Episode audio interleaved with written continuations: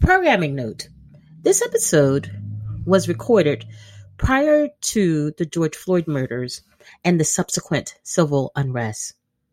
While Dr. Mobley does not directly address these issues because it had not happened yet, his experiences with other critical incidences and the murders of unarmed black men are addressed in this episode and are certainly transferable to the George Floyd murder and the subsequent civil unrest.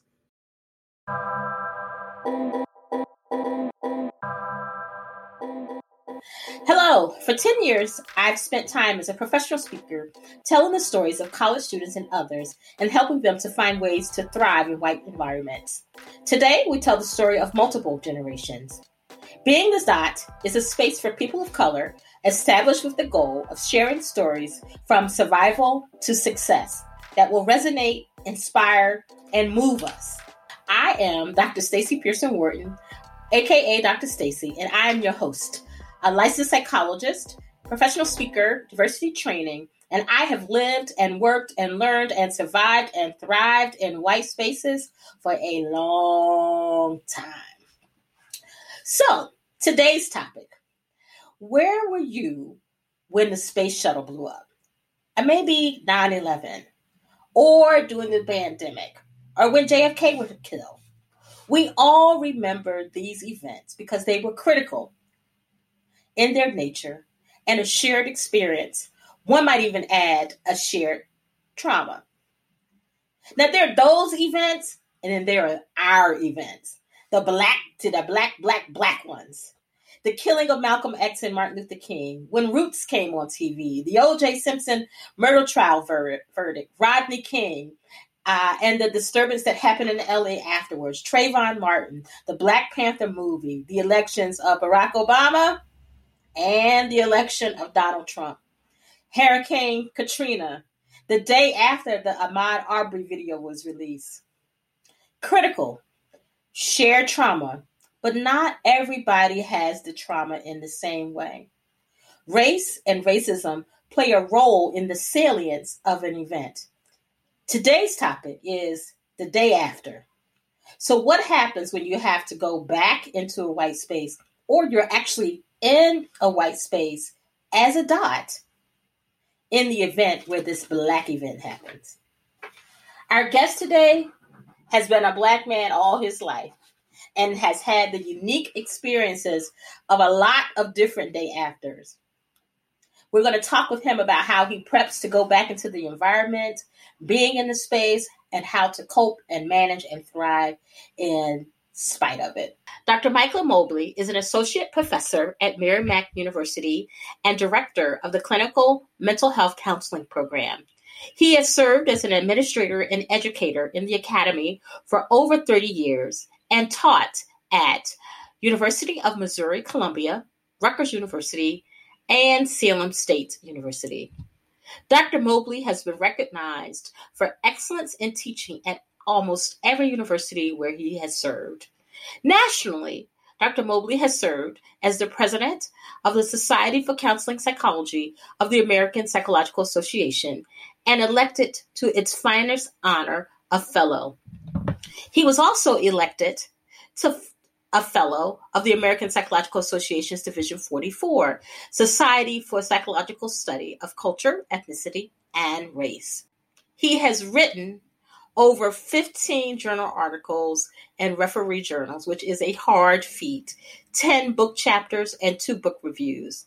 Dr. Mobley has given over 150 national, state, and regional conference presentations. He is currently a member of the American Psychological Association, the Massachusetts Psychological Association, Massachusetts and Rhode Island Association for Counselor Education and Supervision, the American Counseling Association, and the current president of the Council of Masters in Psychology Training Programs. He is also on the editorial board of the Journal of Psychology.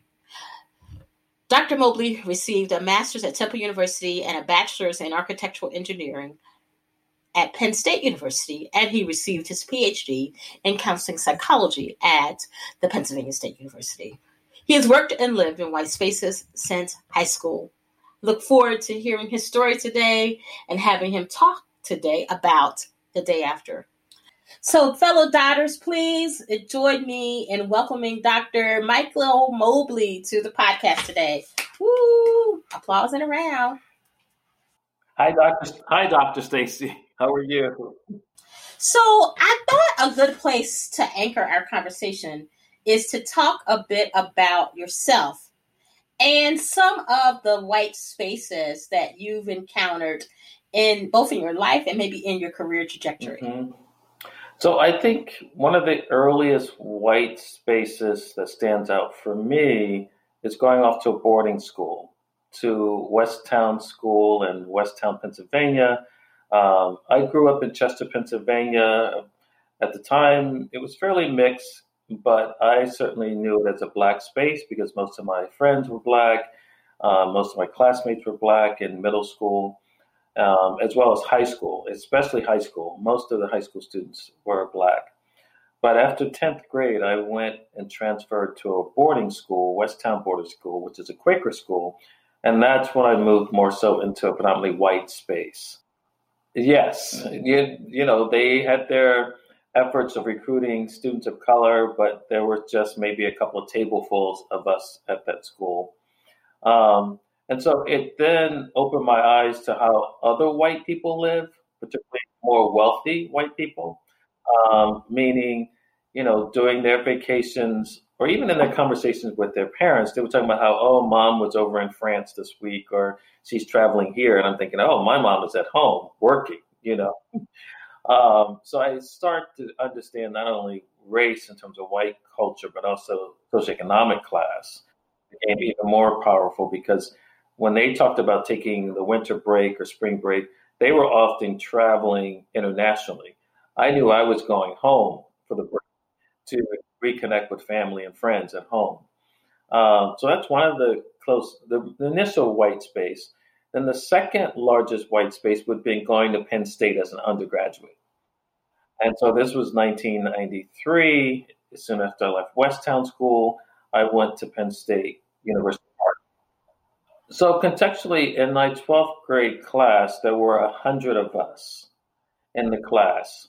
Um, and of the hundred of us in the class, in my particular year, there probably were no more than five of us black students in that experience. In fact, one of my fellow classmates, African American classmates, is this gentleman named Arturo Bagley, who his mother is Edythe Bagley, who's the sister of Coretta Scott King. And because of that relationship, Coretta Scott King actually spoke at our graduation ceremony due to Arturo's, you know, being part of our class. Um, so, yeah. Dr. Mobley, what about your time at Penn State? Could you tell us a little bit about that? Oh, yes, a massive state university in central Pennsylvania, um, Happy Valley, as some called it. It wasn't happy for a lot of black folks, you know. Um, and I'll never forget, we had less than 800 black students show up that year in 1983 among a class of like 32,000. And inevitably, for whatever reasons, the forces that were operating, most of us as black students were placed in East Halls, which are residence halls that are often 10, 12 stories high. So, of course, we, we quickly felt like we were being placed in the ghetto in terms of those high-rise building, high-rise building. And we always use the expression, of what does it feel like to be raisins in a bowl of milk?" At Penn mm. you know, because less than 800 of us at 32,000, you know, we we just like sprinkles and sure, milk. sure. Um, so that that was a unique white space um, being in there.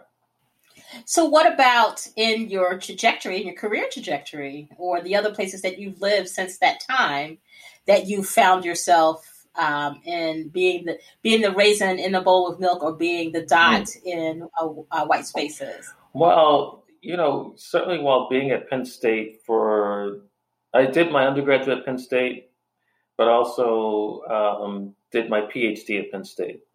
And in between, I actually went to Temple University for my master's. And there was such a tremendous contrast in terms of being in North Philadelphia and just moving around in the greater Philadelphia area where I can go out to a restaurant and see all types of diverse folks, but clearly black folks. Sure. So, just for our listeners who don't know the context of North Philadelphia, North Philadelphia is the cut, and so it is it is where our folks live. Um, it is predominantly an African American area, uh, maybe sprinkled with some folks who identify as Latino um, or Latina or Latinx. And so it is, so you go from rural Pennsylvania almost to being, I don't know, yes. you the raisin in the bowl of milk to what? Um, to being, uh, I, don't, I haven't thought about that analogy. Mm-hmm. Just amongst other folks of color. So just this plain and simple, amongst other folks of color, where black folks were most visible in North Philadelphia. Um, and it it, it, the contrast really hit me really hard because I, had my partner who was still in state college. So when I would go and visit him and we would sit in like Eat'n Park restaurant or Shakey's or something, I look around the room in the restaurant and see all these white people and I feel like, oh my God, I'm no longer in Philadelphia. Okay. Um, and then I couldn't wait to get back to Philadelphia because it's a different level of comfort, I think, that I experienced in terms of being in those spaces that became very clear as I moved back and forth. Could you unpack that for us a little bit? Um, so while you know, obviously, so North Philadelphia also was known for having a lot of high crime rates and drug rates and so forth. And when I went to Temple for my master's, I was a resident director, meaning I lived in the halls and supervised RAs, and so lived there in North Philadelphia. I remember in our training session as professionals, we were told to not leave anything in our cars because even the smallest thing might be stolen or invite someone to steal in our car. And sure enough, that one first week of training, I look outside of my dorm apartment and I see these two black youths starting to go into my 81 Ford Escort station wagon. And I just bang on the window and say, hey, get away from my car. And then I'm thinking, what did they want? Because I didn't have anything in there. I did what the folks told me to do, take everything out. I had a pair of jumper cables in my car. And I was later told that they could get $5 for those jumper cables. Um, so while there is some discomfort there in terms of having to monitor yourself for you know crime and so forth and i even had drugs coming through my dorm room i knew them through the dorm building you know that's just what's the nature of it but i felt still more comfortable in navigating those spaces than being in a predominantly white space where I didn't know when I might be subject to racism. Right? So that was the qualitative difference. Um, being in a restaurant in state college amongst all these white folks, my sensitivities were okay, when might someone look at me as if I don't belong? Whereas being in North Philadelphia, I knew I fit, fit in with the rest of the folks in the community and the culture um, although there might be issues with crime and so forth, but that I know I can manage and navigate. So I think those are the two differences in terms of how I felt um, at an interpersonal level in terms of comfort, particularly around race. Sure. Well, it's it it's interesting. Um, I asked you a question. Now I'm chasing a bunny rabbit, but whatever. That it, it's about your shared the crime piece of being potentially a, a victim of crime is a shared experience that you have with any, everyone that has nothing to do about who you are. That's correct, and and I'm I'm so glad you said that because you remind me that there was a white female who was also amongst us as professional staff, and she didn't heed the director's feedback, and she left a suitcase and several other things and another white male's car, and his car got completely vandalized. They broke out the windows and everything, and she lost jewelry and clothes and all this stuff. So it, the crime doesn't discriminate based on the color of your skin. It's just a matter of opportunity for those folks who are in need, right? And so I could I could manage that. It didn't seem like that was a personal attack on me as a black person. Mm-hmm. So yeah. when we read your bio earlier, it talked about you being at the University of Missouri Columbia, and then um, and Rutgers, and then um, and now where you currently are. Would you identify yourself as being a dot in white spaces in any of those um, situations? Um, certainly was a dot in white spaces at Missouri. Um, partially at Rutgers in New Brunswick, not at all in Salem State University, because Salem State um, has like a 33, 35% student of color uh, background. But then look amongst the faculty, there still predominantly white in terms of my uh, professional colleagues and peers. And now at Merrimack, again, it's certainly a dot in the white spaces because Merrimack um, is a younger institution and has fewer students of color. So if I think about on a professional level and being amongst colleagues, being a black person among mostly predominantly white colleagues, there's been numerous challenges there in terms of our perspectives and the way um, that my white colleagues have perceived me. Um, I know in your opening you talked about the O.J. Simpson um, event and trial, and you know that was during my PhD training at Penn State, and I had a white lesbian female supervisor. Um, soon, within a day or two after that verdict came down, um, she and I walked over to the hub to get some to drink during the supervision, and she was just asking me what my reactions were to the verdict, you know, to OJ getting off.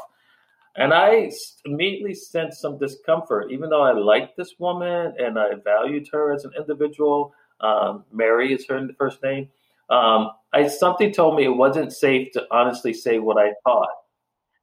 And I think, to the best of my memory, I knew that we had a scheduled like town hall amongst the doctoral program to talk about folks' reactions to that. And I've already heard that some of the white females in that community space were upset by the verdict. And I wasn't so much upset by the verdict. I thought, okay, maybe he did it, maybe he didn't. He's been found not guilty. That's that's our criminal justice system at work you know, perhaps they needed a better defense, you know, you know, offense or whatever. But I didn't know for sure whether he did it or not. And at that moment, I think it didn't matter so much to me whether there was an injustice that had occurred within this criminal justice system, which inherently always seems to not benefit black and brown folks. Right. But I right. knew I couldn't say that sincerely to Mary because I could tell that she was upset by the verdict. Um, so I felt like I was walking on eggshells with her in that experience. Um, but so that's one way to na- navigate being in predominantly white spaces is I monitor how much I really allow myself to be transparent to avoid any contentious, you know, interactions with folks, particularly those who are supervising me and have power over me, as she did. Um, so yeah, so that that's one experience. And you mentioned Rodney King. It's interesting that Rodney King has salience for me in terms of when that incident occurred and I saw it on the news. Where were you in your where were you living at that moment? So I was living again another predominantly white space. Even though I was I was in Philadelphia, I was at um, God, why am I blanking on the name of college?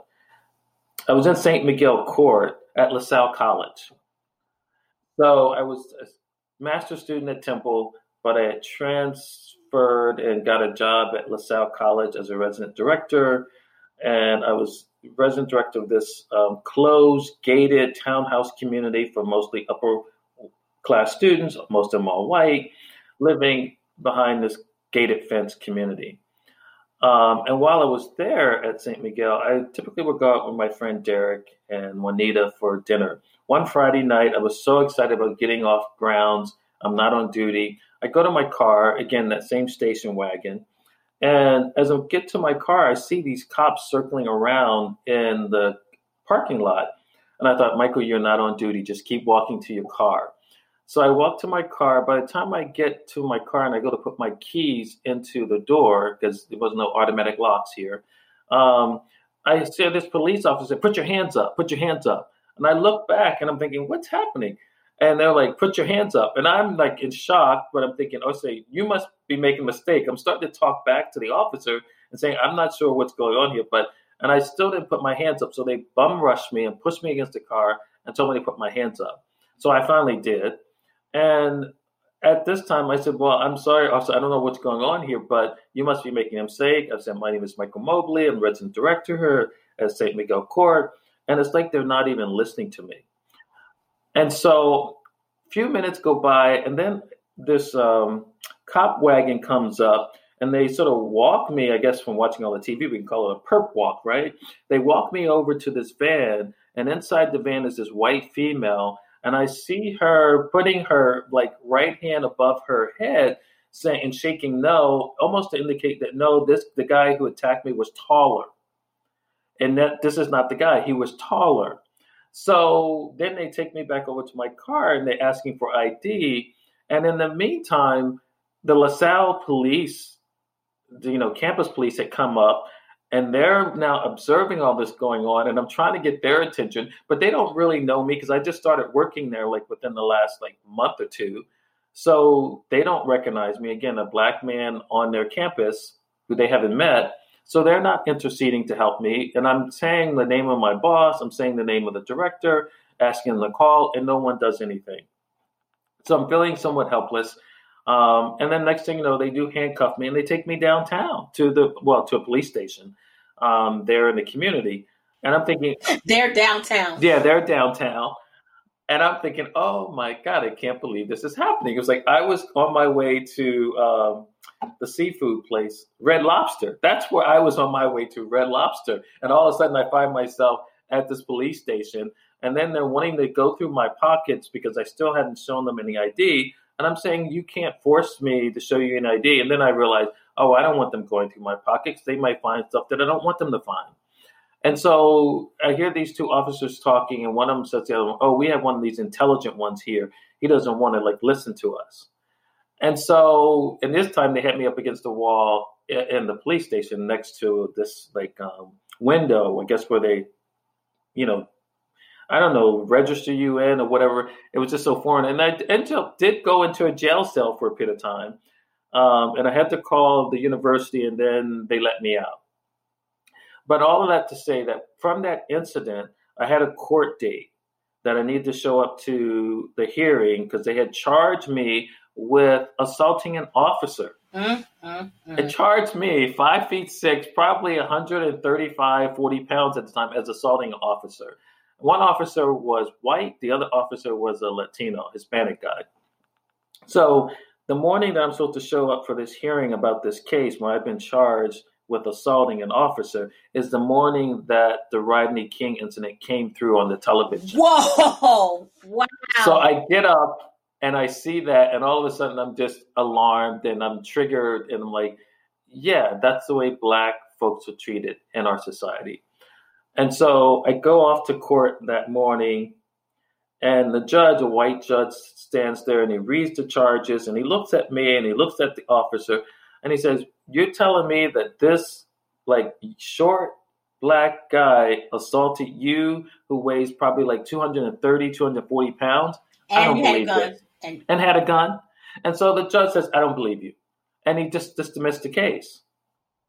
So, but nonetheless, I still was terrified because I of course you were quickly see how the justice system can, you know, really ignore what you're saying to police officers and just make these false assumptions. Even when the witness says no, that's not him, they had already committed themselves such that I guess they felt like they needed to take me downtown.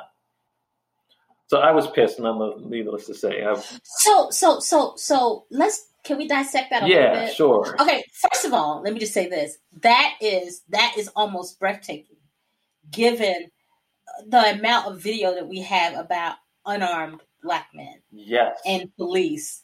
And and so um, it, I just need to kind of acknowledge that. Yeah, and it's interesting you say that because this would have been in 1991, uh-huh. I believe, and cell phones weren't as pre- prevalent then. Of course, of course. So yeah, yeah. So the only thing I believe that the experiences of these black men have they, they, that, that I don't know that there's been necessarily an increase in them as much as that we have them on tape That's because right. without without the video, the Arbery Arbery Ahmaud case would still be undercover. Absolutely. All right, so let's just roll back just for a second. So tell me about the day after. So you're arrested, they hold you in the jail, your whole night is ruined. But at some point, you had to go back to work or you had to go back into that white dorm yes. that you that you worked. So can you can you remember at all? I know it was a long time ago. Yes. But do you have any re- memories of what that was like for you and how you managed it? You know, part of my memory it, it's not clearly uh, um, tangible, but when you raised the question, I, I what I can remember is feeling unsafe, not sort of protected in this new predominantly white community. Meaning, again, those LaSalle police officers were on the scene. They heard me say that I work for the Residential Life. My name is Michael Mobley. I have university ID in my left pocket. They did not intercede. So I felt let down by that campus community. Um, I, there was a moment when I thought, oh, should I try to, you know, get a lawyer? And then I'm thinking, you know, I'm trying to get through my second year of grad school. I'm thinking about PhD program. I don't have the energy to really try to take this on legally. Um, but I certainly know I was very disappointed in the university and certainly the residential life and then those police officers who were on the scene. Um, but I think probably as most black men who have these types of encounters, I had to keep doing what I needed to do, you know, and having a family system coming from a family environment where certainly my mom was concerned and worried about me. She didn't have the capacity to wage a war, you know, to come up to the campus or, you know, call on any like legislature, you know, representative, anything.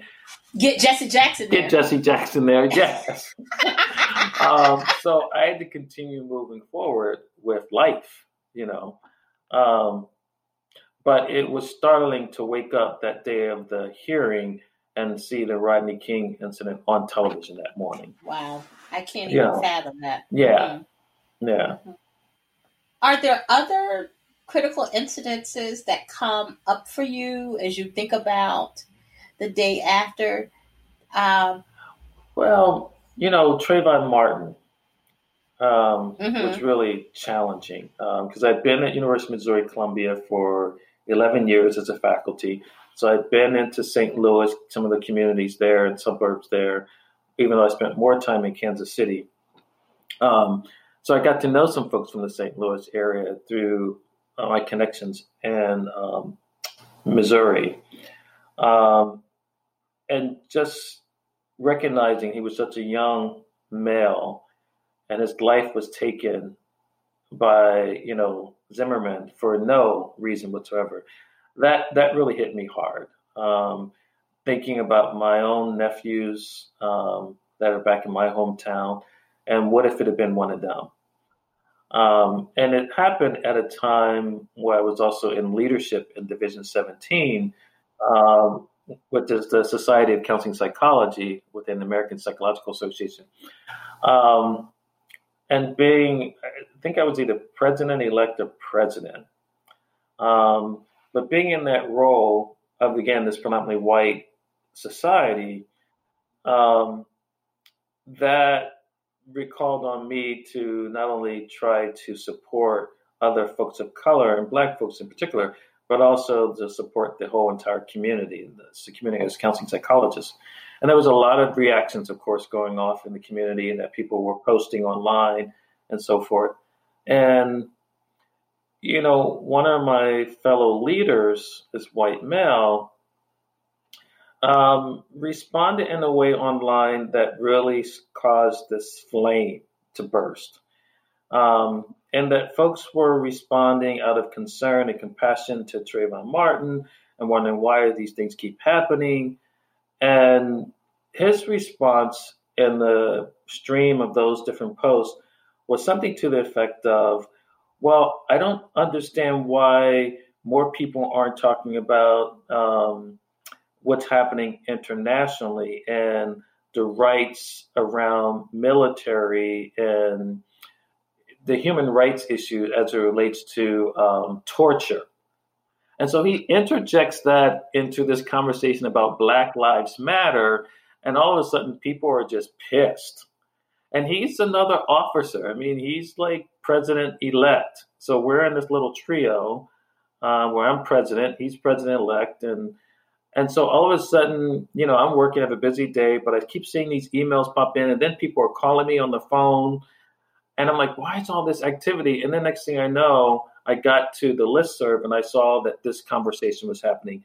And that, yes, it had blown up because Jim had decided that he wanted to interject about torture and why we are concerned about human rights. And so I knew I needed to respond and respond in a way because a couple of black women in particular had emailed me individually and, and then my fellow interns from 1996 97 had called me on the phone like michael what's going on so you know when you're in a do yeah, something exactly. well it's it's an interesting thing so uh, I, can i can i just absolutely, lay it out just for absolutely. a second so we have this tragic thing happen to this young man right? Uh, Trayvon Martin, and not too long after, seems like it, the Michael King incident had happened in St. Louis, in the state that you live, right? And and so people are empathizing with this young man being hunted down and killed by a white man, and uh, white fragility pops up. And in a way to deal with white fragility, the conversation is oftentimes diverted, or sometimes what Moore Cullen calls perfectly logical explanations, PLEs.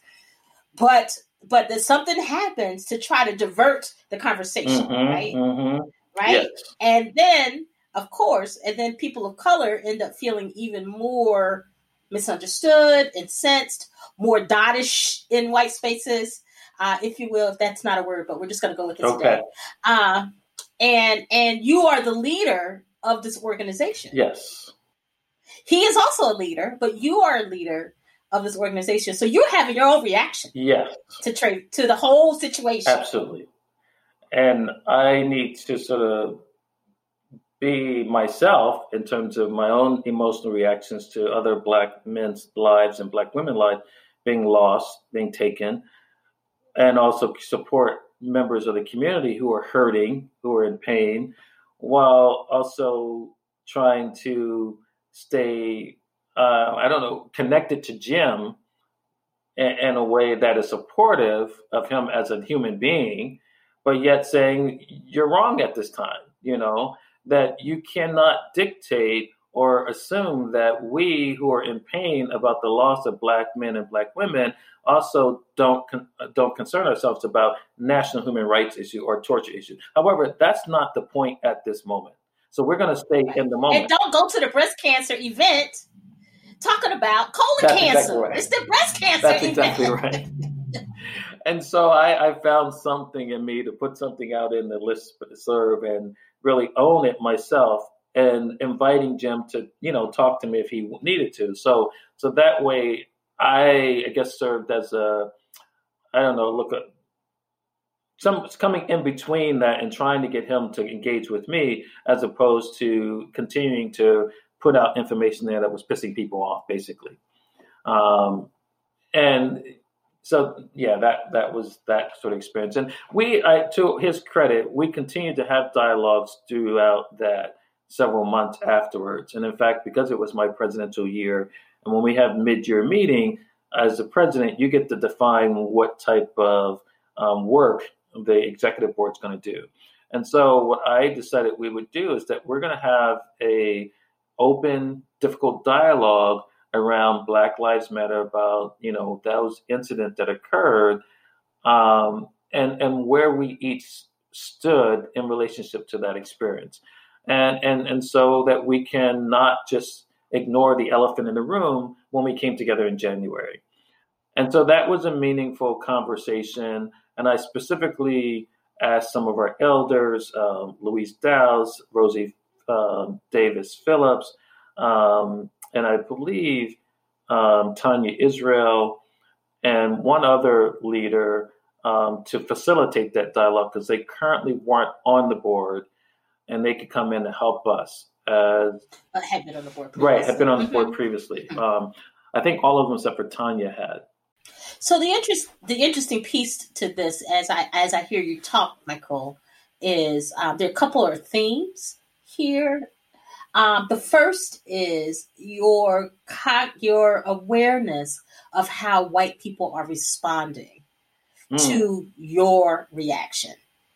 Yeah. And so, both in the case of uh, the, the, colleague that you talked, the supervisor that you talked about at Penn State after the O.J. Simpson uh, verdict, and then this colleague Jim after um, he had stepped in the multicultural pool, if you will, mm. um, trying to make a space for him as well, mm-hmm. and um, and even as well in your um, in the in your interaction with the police, not wanting them to over respond because at that point you're trying to get out alive. Yes, yes, without harm, and I think that's um, accurate that you're picking up on in terms of I think how I um, sort of live in the world, mm. um, and that I know that I have to be aware of how white folks are behaving at any given time mm-hmm. to assess what level of harm or danger might be in the environment for me. It's just mm-hmm. that simple. That's right. Mm-hmm. Okay. So, where were you when Barack Obama was elected uh, president of the United States in 2008? I was living in New Jersey. Okay, so you were at Rutgers at the time. I was at Rutgers. Uh huh. I was watching on the television and just elated when he uh-huh. was brought into office. And then I quickly talked to my friend in DC, Virginia, and went to the inauguration. Right. So, would you describe, how would you describe the day after for you uh, of Barack Obama being elected and Donald Trump being elected? Oh, jeez. well, one, emotionally, I was on an emotional high after Barack Obama was elected. You know, thinking I would never see this in my lifetime, a black man elected to the president of the United States. Um, and just, you know, talking with family and friends the night before and that day, it, it, it was just wonderful, absolutely wonderful to begin to imagine the difference that he could make, not only in the office of the presidency, but in being a role model to so many black sure. and brown kids in our country. Mm-hmm. Um, so that was just wonderful. When Trump was elected and he and Hillary lost, mm-hmm. I emphasize Hillary where, lost. She did. Now, where were you during that time? I was here in Massachusetts, okay. in Salem, Massachusetts, at Salem State University. Okay. Mm-hmm. I was teaching an African American psychology class mm-hmm. that had probably 18 to 19 students, the majority of them being women of color. Mm. And when I stayed up all night just to see the results and I was depressed, um, just could not believe that this was the outcome of this election and really traumatized. And I thought, oh, I don't have the energy to go to the class today, to go to that campus today. But then I thought, oh my God, I have to teach African American psych today. And then I thought, oh, the students, those black women in the class are probably hurting. So I needed to go to campus to support the students in that class. I may have had a graduate class that night or something, but I wasn't thinking so much of the graduate students. I was thinking of the undergraduate students.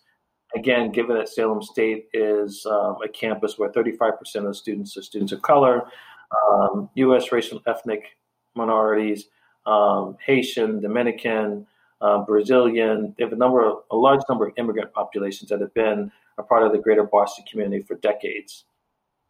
Um, so I felt like I needed to muster some capacity in my own sort of mental space to be there for them. Sure. Um, yeah. Nice.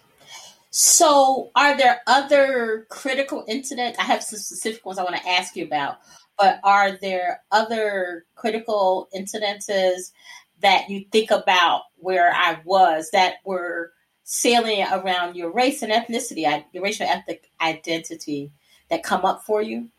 Hmm. Let me think about that for a moment. Um, I, I know you mentioned 9 11, but that one, the only salience that has for me is um, there was one of our peers from Penn State, Mm-hmm. uh, counseling psych program, who lost her brother. Yes. Um, and so I remember that. Um, It's interesting because that's one of those things that there's the shared experience that's happening to everybody, right? Versus the the um, something that's happening to you because of your that has happened that has salience because of your identity. right, in terms of community membership and Mm-hmm. Yeah, yeah. belonging to the Thank black you. community. Yeah, Yes. Um, mhm.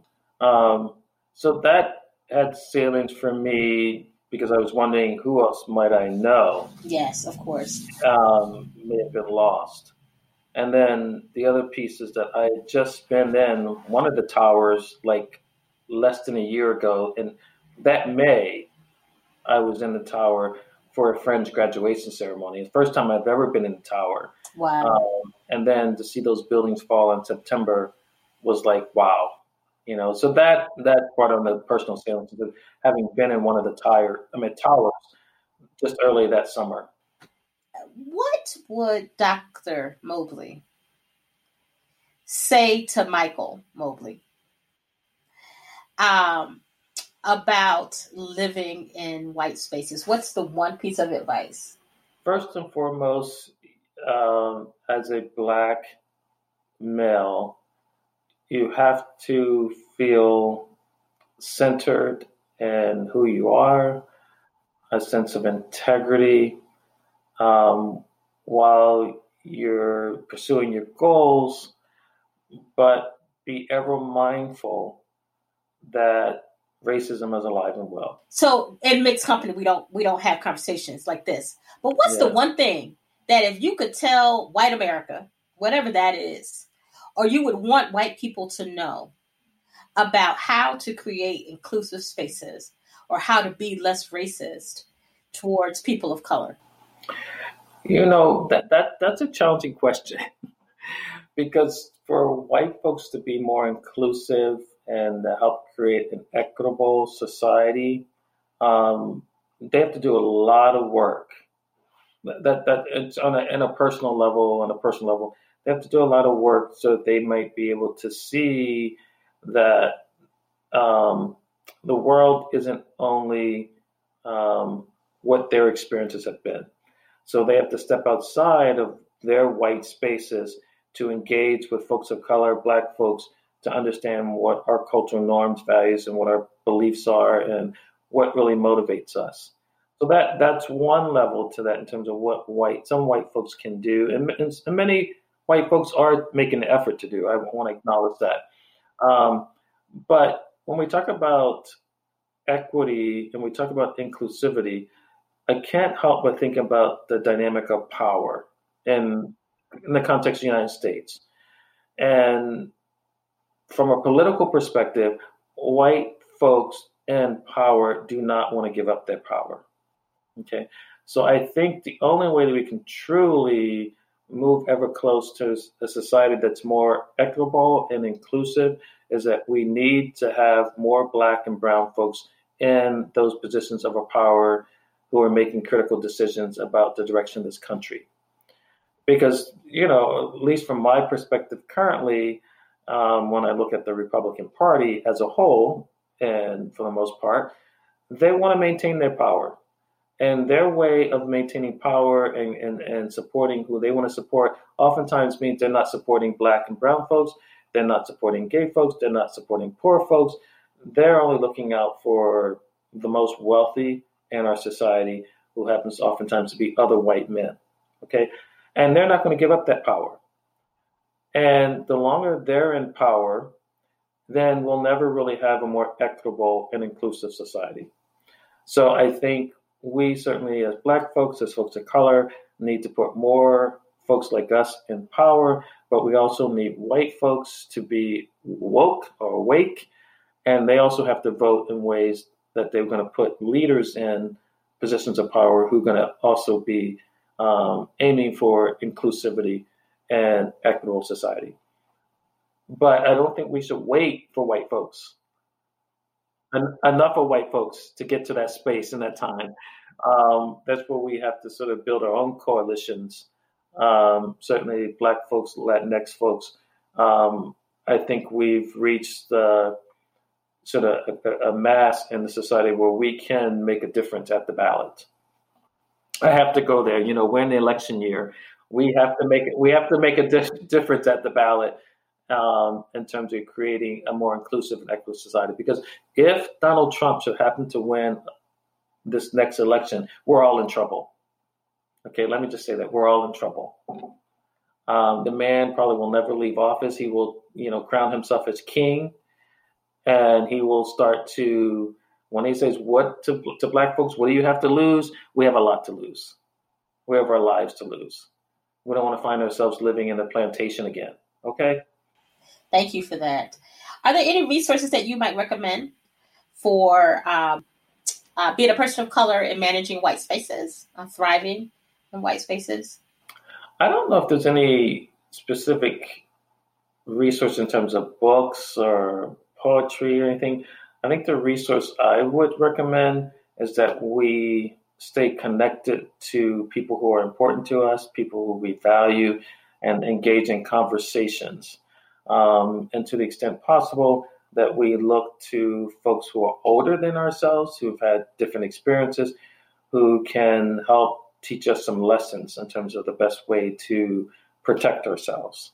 Um, because books can only say but so much, but I think the lived experience that we can learn from one another is far more invaluable. That's really interesting because the oral tradition was so much a part of who we were as a people, and it seems like that's that's gotten lost just a little bit. And so I, I love that you that what you're saying there. What's your personal motto? Um, my personal motto, and I've had this for some time, is never let them see you sweat.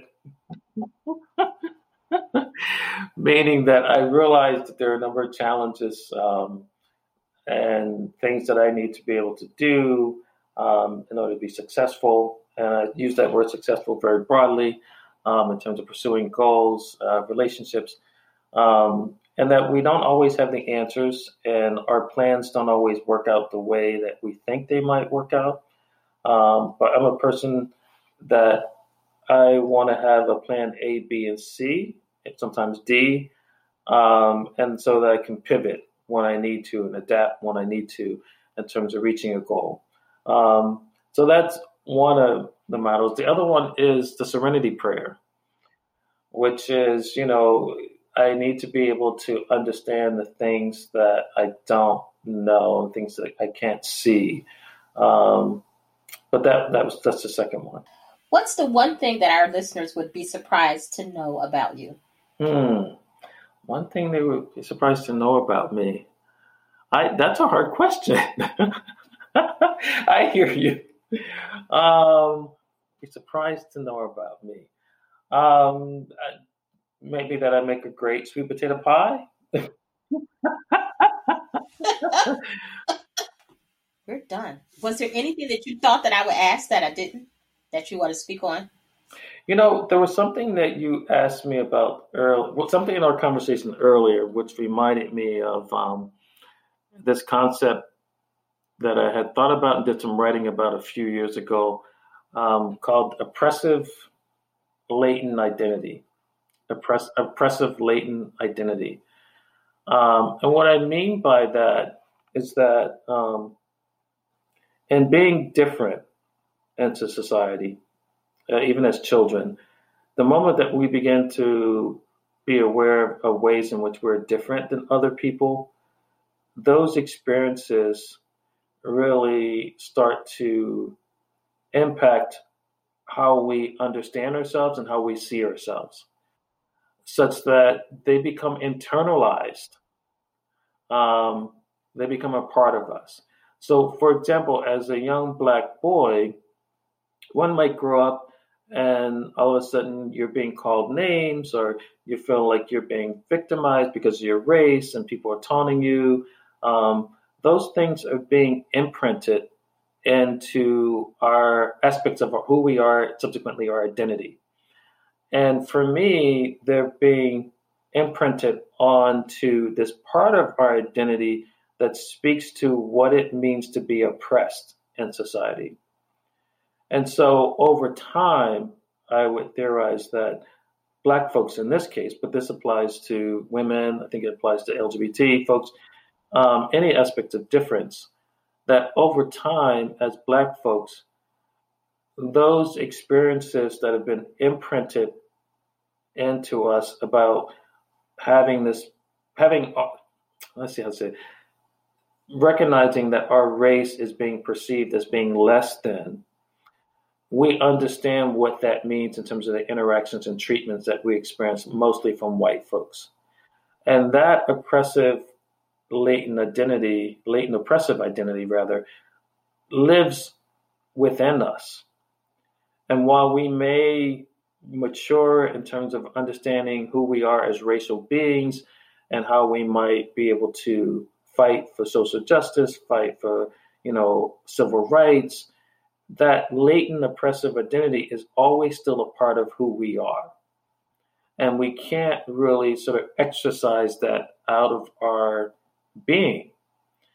And so when we talk about race based trauma, um, I think this latent oppressive identity gets sort of activated when we hear about these injustices and these tragedies that are happening to other Black folks in our society.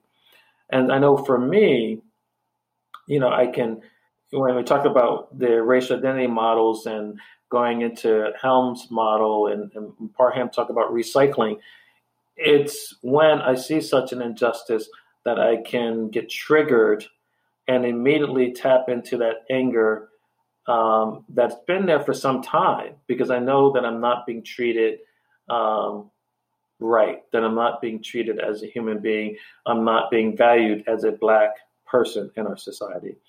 And so, uh, particularly in this is something I probably should write about more and do some interviews around myself.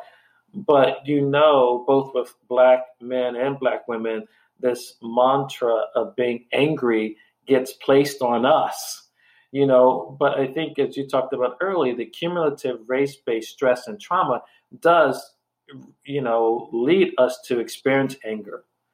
And so that anger also lies within us. And sometimes you know we can control and manage that and other times it's just like a, a, a volcano reaction. Um, and so that's the other piece that i'm trying to think about in terms of what does that mean for our health and well-being in terms of recognizing that there's that place in us that we can immediately go to when we're re-traumatized or re-victimized that we may sometimes go to a place of anger um, which is still healthy and, and, and just but it may not serve us well in the moment this episode was edited by caroline bone Special thanks to our podcast intern, Amanda Gillette. Our music is provided by Jaffa. Being the Dot is sponsored by DavisDeliciousDelights.com. DavisDeliciousDelights.com custom made personalized pastries, cakes, pies, and cookies made with a dash of Southern flair. Visit DavisDeliciousDelights.com and use the coupon code Being the Dot for 20% off orders of $35.99 or more.